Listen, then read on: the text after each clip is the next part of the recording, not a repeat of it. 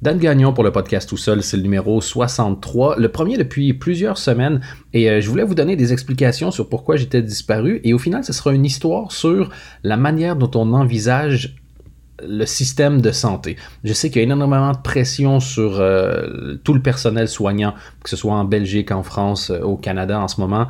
Euh, avec les élections américaines qui viennent d'avoir lieu, un des enjeux, un des sujets forcément qui est toujours traité, c'est le système de santé. Il y, a, il y a des milliers de personnes qui font faillite chaque année à cause des dettes dans le système de santé. Et le Canada est souvent cité comme un exemple. Pour essayer de résumer au Québec la façon dont ça fonctionne, on a ce qu'on appelle la RAMQ, donc le régime d'assurance maladie du Québec, qui fait que tu as une carte qui s'appelle donc euh, s'appelle traditionnellement j'appelle ça communément la carte soleil parce qu'à l'époque il y, avait, il y avait un soleil sur le fond de la carte. Donc on s'est vraiment pas fait chier pour trouver une manière d'expliquer ça. Et partout où tu vas à l'hôpital, dans les cliniques, tu donnes ta carte et puis fin de la transaction. C'est très beau dans l'absolu, le problème, ça fait en sorte par contre que le système est excessivement engorgé, mais parfois même pour des urgences, tu as euh, des délais qui sont très très très très longs. Des gens qui peuvent se faire euh, dire Ah mon Dieu, il y a un petit problème sur votre radiographie, vous allez devoir passer en oncologie, euh, voici un rendez-vous dans trois mois ce qui est excessivement angoissant. Tu as des partis politiques qui ont proposé d'avoir ce qu'on appelait les PPP, les partenariats publics-privés pour avoir des cliniques privées. Il y a toute une campagne de peur, je crois qu'on peut dire comme ça, une campagne de peur en disant mais imagine si on remplaçait la carte soleil par la carte de crédit en, faisant vraiment planer au-dessus de cette idée-là le spectre de, la catastrophe de l'assurance médicale américaine. Pour avoir vécu, moi, en Belgique, il y a des avantages fantastiques au système de santé. Il est d'un accessible. Tu peux voir un médecin rapidement. Nous, si tu as quelque chose qui ne va pas, tu peux aller à une clinique sans rendez-vous ou aller à l'hôpital mais tu sais dans les deux cas que c'est plusieurs heures d'attente normalement.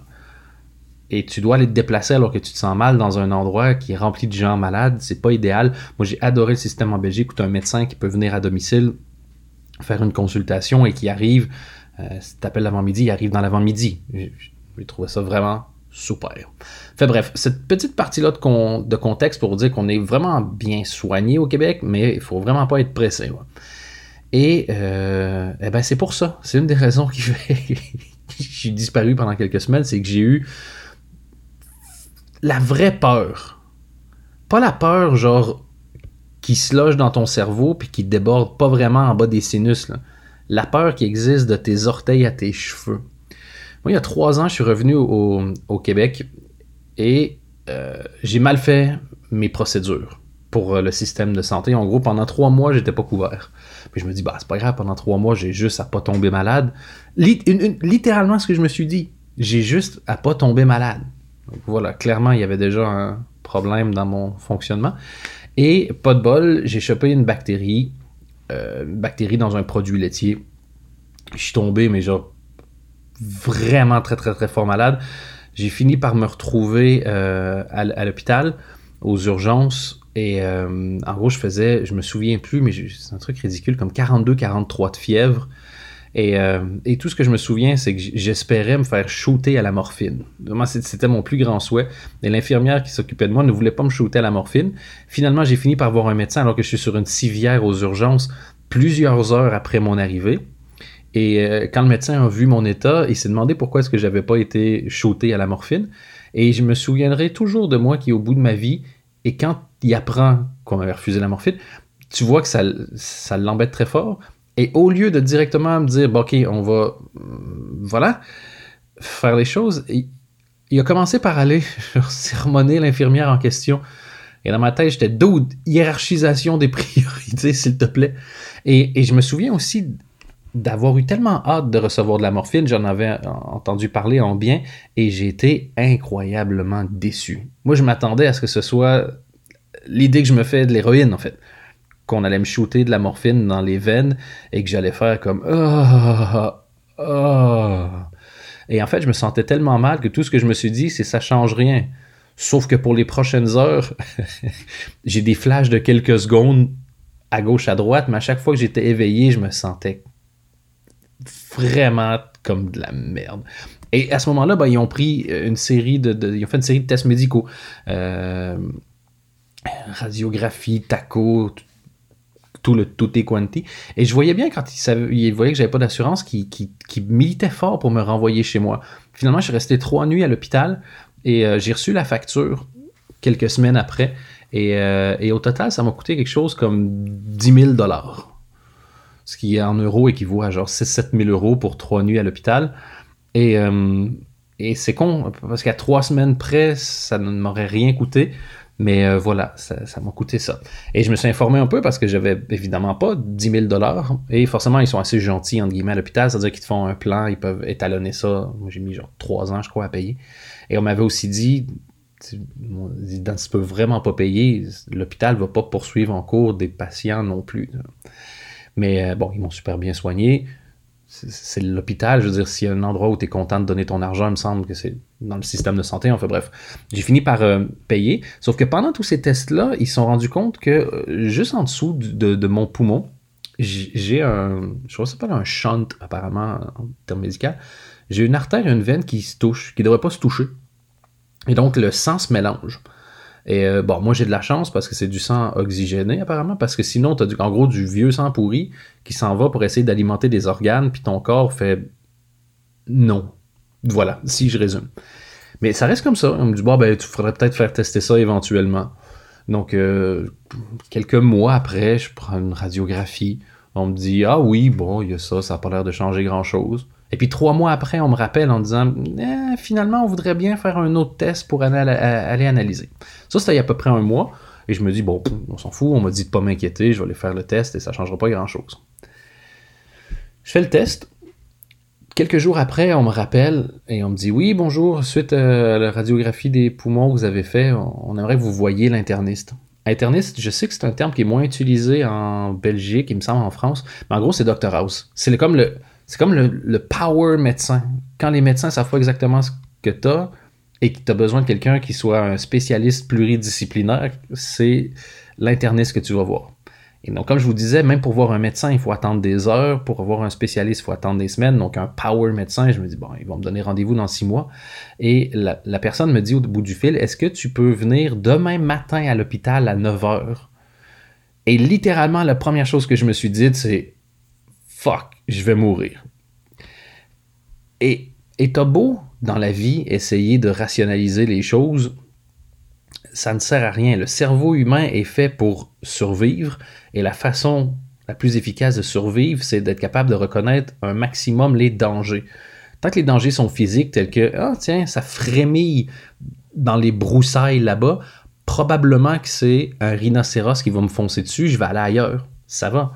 Mais quand c'est dans des scénarios intellectuels comme ça, il n'y a pas de manière de réagir pour se sentir en sécurité. Et donc, je, me suis juste dit, OK, ben, jusqu'à demain matin, je n'ai aucune vie. Je ne suis qu'angoisse, anxiété et peur. Ce qui est, est exactement arrivé. Et c'est là, si vous suivez sur Facebook, vous l'avez vu, il y a un post qui est passé, vous allez pouvoir retrouver la journée, qui était C'est quoi vos séries feel good préférées? Et ça m'a tellement frappé sur l'utilité de la culture. Ou du divertissement. Je vais mettre culture et divertissement dans le même paquet parce que je vais pas commencer à faire la différence entre les deux. Pour ce sujet-ci, ça n'a pas d'importance. Et depuis le début de la pandémie, la culture reçoit des miettes. La culture est mise de côté, la culture est traitée comme étant un produit non essentiel. Et, j'ai reçu, j'ai de la chance de, d'être dans ce métier, d'adorer ça, d'avoir fait plusieurs choses. Donc, il y a beaucoup de gens qui m'ont contacté en me demandant qu'est-ce que tu penses qu'on pourrait faire pour essayer de, montrer aux gens quel point c'est important? Et je n'avais pas la réponse. la seule chose que j'avais en tête, c'est ben, produisons. Ça donne rien de dire genre la culture c'est important. Tout le monde a entendu cette phrase-là, elle n'a pas d'impact. Mais je me disais, faisons des films, faisons des podcasts, racontons des, faisons des fictions pour montrer à quel point la fiction est importante ou créons des associations. Je sais qu'en Belgique, tu as entre autres euh, Vincent Taloche qui a créé quelque chose, un genre de tentative de première organisation pour avoir un ordre des saltimbanques, si, je vulgarise beaucoup trop. Et c'est un pas important. Sans lobbying, je pense qu'on n'arrivera pas à grand-chose. Et tant que tu es individualisé, tu n'arrives à rien non plus. Mais là où ça m'a vraiment frappé, c'est que ça a été ça mon premier réflexe. J'aurais pu appeler ma famille.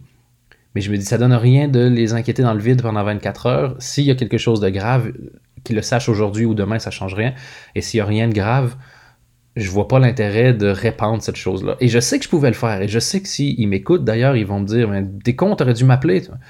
C'est, c'est pas par rapport à, à, vous. Je sais que vous, vous avez tout ce qu'il faut pour entendre ça et avoir votre soutien. C'était moi. Moi, je préférais le vivre de cette manière-là, en gros. Mais donc, mon premier réflexe, ça a été d'aller chercher des séries et des films, ou des livres, ou des cartoons. Et s'il y a une chose qui est universelle, c'est la, la, misère, c'est la peur, c'est l'angoisse, c'est la crainte, c'est l'anxiété, c'est le sentiment de solitude. Et le baume numéro un à toutes ces choses-là, c'est la fiction. C'est le divertissement, c'est la culture. C'est. Je ne suis pas un imbécile, je ne vais pas dire genre, oh, ça remplace les médicaments. Non, c'est pas ça. Et c'est pas un contre l'autre. Quand tu cherches des solutions à, une misère, il faut pas qu'une solution attaque une autre solution. C'est crétin, ça. Mais oui, ça a de l'importance parce que au moment où tu étais le plus triste dans ta vie, tu as regardé des films. Dans 10 ans, tu revois ce film-là, tu te ressens exactement comme tu te sentais au moment où tu l'as vu pour la première fois. Quand tu t'es senti triste, quand tu t'es senti seul, tu as des personnages de télé qui ont été là pour toi, des personnages de fiction qui ont été là pour toi, donc des créateurs. Ça te permet d'avancer intellectuellement, ça permet d'adoucir combien de violences empêchées par des comédies? T'es super tendu, tu regardes une comédie, ça te permet de te détendre. Tu deviens une meilleure personne. Et c'est ça. Il y a un lien. Quand tout le monde est tout seul, t'es pas tout seul parce qu'il y a la culture et il y a le divertissement. Si vous n'avez jamais fait ça, là, je vous conseille vraiment de le faire. Regardez un film à distance avec quelqu'un. Là, en plus, en confinement pour la moitié de la planète, c'est le bon moment. Tu t'appelles, tu te fais un décompte, tu choisis un film, tu te fais un décompte, tu appuies sur play, et chacun de ton côté, tu regardes un film. Je, te jure, tu es connecté avec l'autre personne. Tu peux t'envoyer des messages pendant. Moi, je l'ai fait à l'époque. Je, sortais avec quelqu'un qui habitait à 6000 km de chez moi, donc du coup, c'était chiant en, tram ou en vélo. Et c'est la première fois que j'ai testé ça parce que tu te dois d'être créatif quand tu es loin. Et c'est une autre chose que les, que les créatifs, que les artistes peuvent faire en ce moment. Prendre les problèmes de tout le monde, l'angoisse, la solitude, le, sentiment d'isolement, le, sentiment de désespoir, et trouver des solutions, trouver des idées, trouver des manières de, casser ces choses-là. Et je vous dis franchement, faites-le. Tu rigoles à une vanne dans un film où, il y a un moment fort, où tu te sens bien, où tu te sens triste, bref, tu ressens une émotion quelconque. La première chose à laquelle tu vas penser au moment de ressentir ton émotion, c'est l'autre personne qui est en train de regarder le même film en même temps que toi et tu vas connecter avec la personne. Donc, je vous remercie euh, pour toutes les suggestions que vous avez faites. Et, euh, euh, et, finalement, ce que j'ai choisi, j'essaie de regarder deux, trois trucs. Et ce que j'ai choisi, bizarrement, hein, parce que tu vois, est-ce que tu vas choisir une comédie, un truc philosophique, du stand-up, eh bien, j'ai choisi peut-être la forme de culture qui est la plus chier dessus, en fait. J'ai choisi un blockbuster. J'ai choisi des grosses ficelles, j'ai choisi quelque chose qui est gros comme la vie, mais dont le seul objectif, dans un livre, ils disent c'est un page turner, ben, c'est le même principe pour une série. J'ai choisi 24 Legacy, donc la suite de 24 heures chrono. Et tu sais, au début, tu as quelqu'un, il est seul contre tous, on ne sait pas qui sont des traîtres, tout le monde va être des traîtres. Il passe à deux doigts de mourir, la musique augmente, la musique s'arrête, il coupe un fil, est-ce que c'est le bon, est-ce que ça explose? Tu les connais toutes les ficelles, mais quand c'est bien fait, ça a pris toutes mes angoisses et ça les a mis dans une petite boîte. Et ça a mis la boîte de côté parce que tout le reste de mon être était dans cette chose inutile, ce, Fast and Furious de, la série finalement. Et je me suis dit, putain, je comprends que pour d'autres, ça marche pas, mais n'importe quel produit culturel ou de divertissement qui te permet de de reposer ton cerveau. Ton cerveau qui angoisse, c'est comme un muscle qui lève des, poids. Il faut que tu déposes le poids à un moment donné, sinon tout brûle, tout gèle en même temps. Et donc voilà, merci pour euh, toutes vos suggestions. Je les ai mises dans une boîte archi précieuse en espérant n'en avoir absolument jamais besoin. Mais tu le sais que c'est une fatalité de la vie. Il va y avoir des moments où, où tu vas être réveillé à 2h du matin en disant Putain, j'étais bien quand je m'endormais à 22h. Des nuits où tu es réveillé en disant que je me plaignais quand j'arrivais pas à dormir, mais pas à cause de l'angoisse, parce que j'avais juste hâte au lendemain ou je m'inquiétais pour des problèmes qui en sont pas.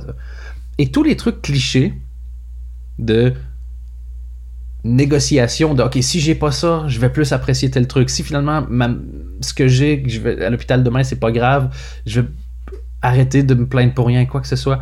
Et c'est tellement facile de se rendre compte que tu es en train de penser des choses complètement clichés et donc de les rejeter et de les jeter en disant comme ah, c'est con.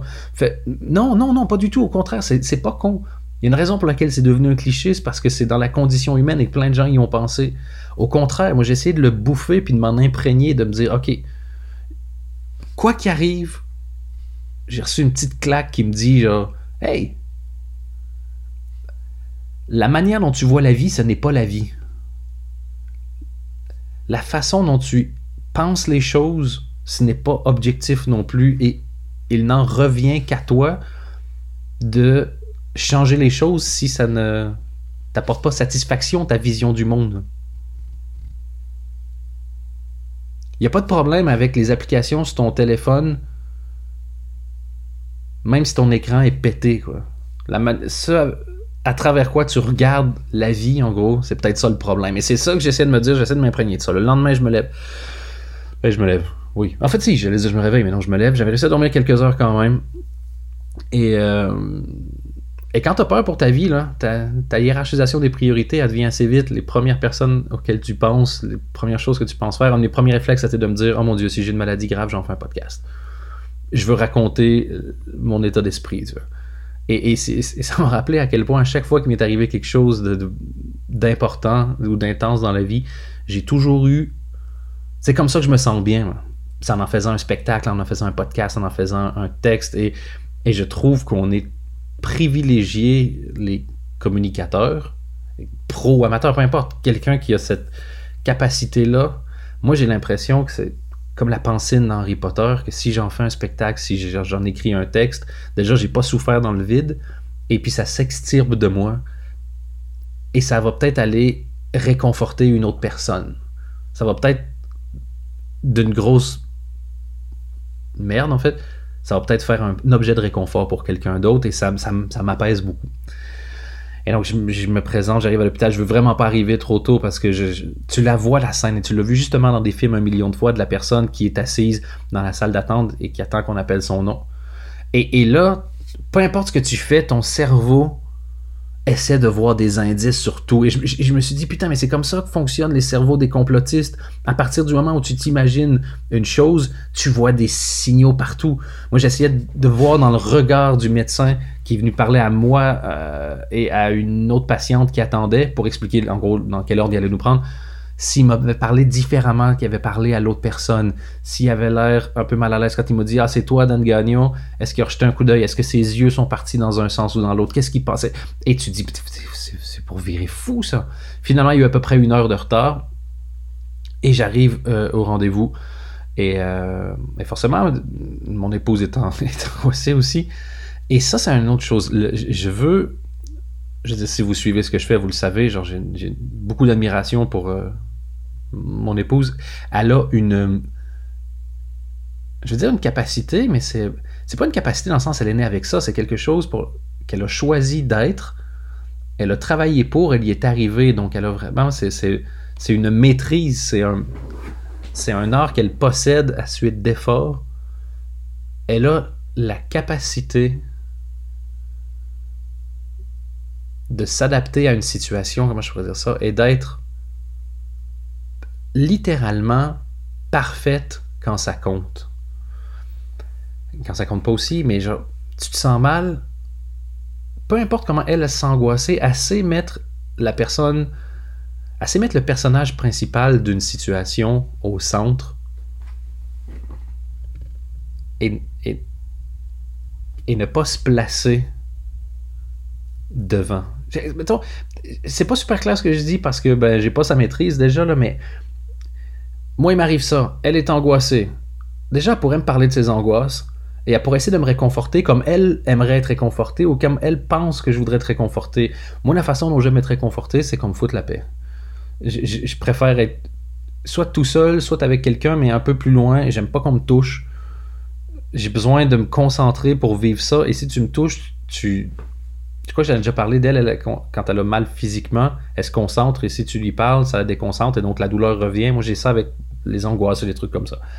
Est-ce que c'est sain ou, pas, j'en sais rien, mais c'était pas le moment de travailler ça. Et euh, elle a su être absolument parfaite en se, en se mettant elle de côté. Et c'est quelque chose dont elle me parle souvent en disant si s'il m'arrive quelque chose à moi et que toi ça t'affecte, c'est pas à moi faut que t'en parles parce que je suis déjà plus affecté que toi.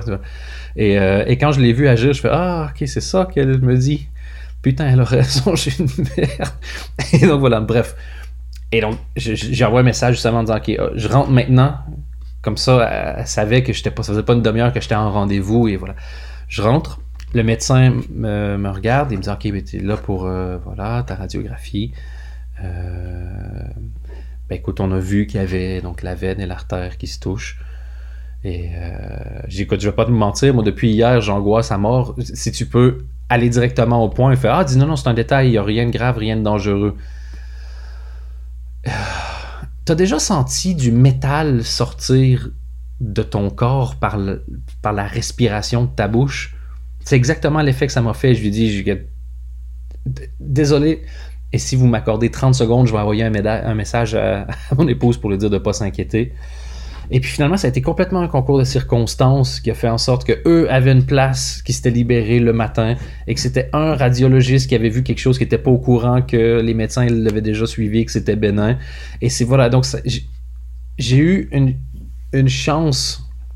Je veux dire, les gens qui rentrent dans ce bureau et qui ressortent en se disant, mais il n'y a rien, c'est très très rare. Et j'étais léger comme une plume et cinq minutes après, bourré comme jamais. et, euh, voilà, et, j'ai mis franchement quelques, quelques jours à m'en remettre. Et puis après ça, il y a eu tout le stress des élections américaines. Et ça, ça sera le sujet d'un autre podcast. Mais j'arrivais absolument pas à me concentrer pour travailler. J'ai fait mes, mes urgences pour lesquelles j'avais des deadlines et j'ai mis le podcast de côté parce que j'étais obsédé complètement sur ces, sur ces élections. Euh, j'arrivais pas à aller me coucher le soir, donc j'étais crevé le jour. J'ai fait genre 8000 siestes. Et euh, voilà, encore une fois, je vous ai promis de toujours être le plus sincère, le plus authentique possible. Euh, peut-être que vous en foutez complètement de, ce qui m'arrive. Si c'est le cas, désolé de vous avoir fait chier pendant 23 minutes. Euh, mais le prochain podcast, on va revenir avec euh, d'autres types de sujets. Mais c'est important pour moi de le faire. Puis je considère que c'est important pour moi de vous le faire entendre. Je vous l'ai dit, moi, je vais être avec vous pendant encore 40 ans. Je veux que dans 20 ans, vous dites Ah, j'écoutais à l'époque ça en fond sonore quand je faisais la vaisselle, quand j'étudiais, ou whatever. Je veux qu'on développe quelque chose ensemble. Et la seule manière pour moi de, me sentir à l'aise, de vous demander des témoignages et vous demander des histoires, et vous demander d'être généreux avec moi en, en, racontant votre vie et ce qui vous arrive, ce qui est important pour vous, c'est au minimum de vous offrir la même chose. Donc ce numéro 63, c'était pour expliquer ma disparition. Euh, le 62 et le 64 sont exclusivement pour les abonnés de Patreon et nous, on se reparle au 65. J'ai du retard, j'ai l'intention de le rattraper. Ça me manque, j'adore les podcasts et euh, très sincèrement, ça me manquait ce, petit feeling-là que j'ai quand je, quand je distribue, je diffuse un nouveau podcast et je sais que je vais recevoir des retours. Euh, je suis vraiment très fier de ce qu'on est en train de développer ensemble autour de ce projet-là. Et, euh, euh, et, et, je vais pas mourir. Et je vais finir là-dessus. Là.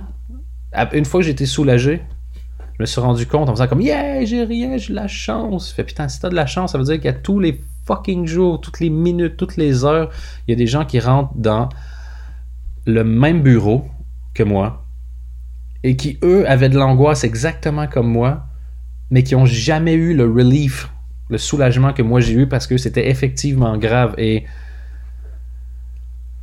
j'ai déjà parlé du fait que j'ai du mal à avoir de l'empathie en général et, j'essaie de travailler là-dessus en ce moment, mais putain, c'est dur de recevoir d'un coup sec comme ça la souffrance de millions de personnes à chaque année, mais si vous, ça vous est arrivé, si vous avez un proche qui s'est arrivé récemment, je j'ai rien à dire de réconfortant à part euh, partageons la, douleur parce que sur deux seules épaules, c'est beaucoup trop. Aime bien ça finir sur une note positive. bon, on sort pas.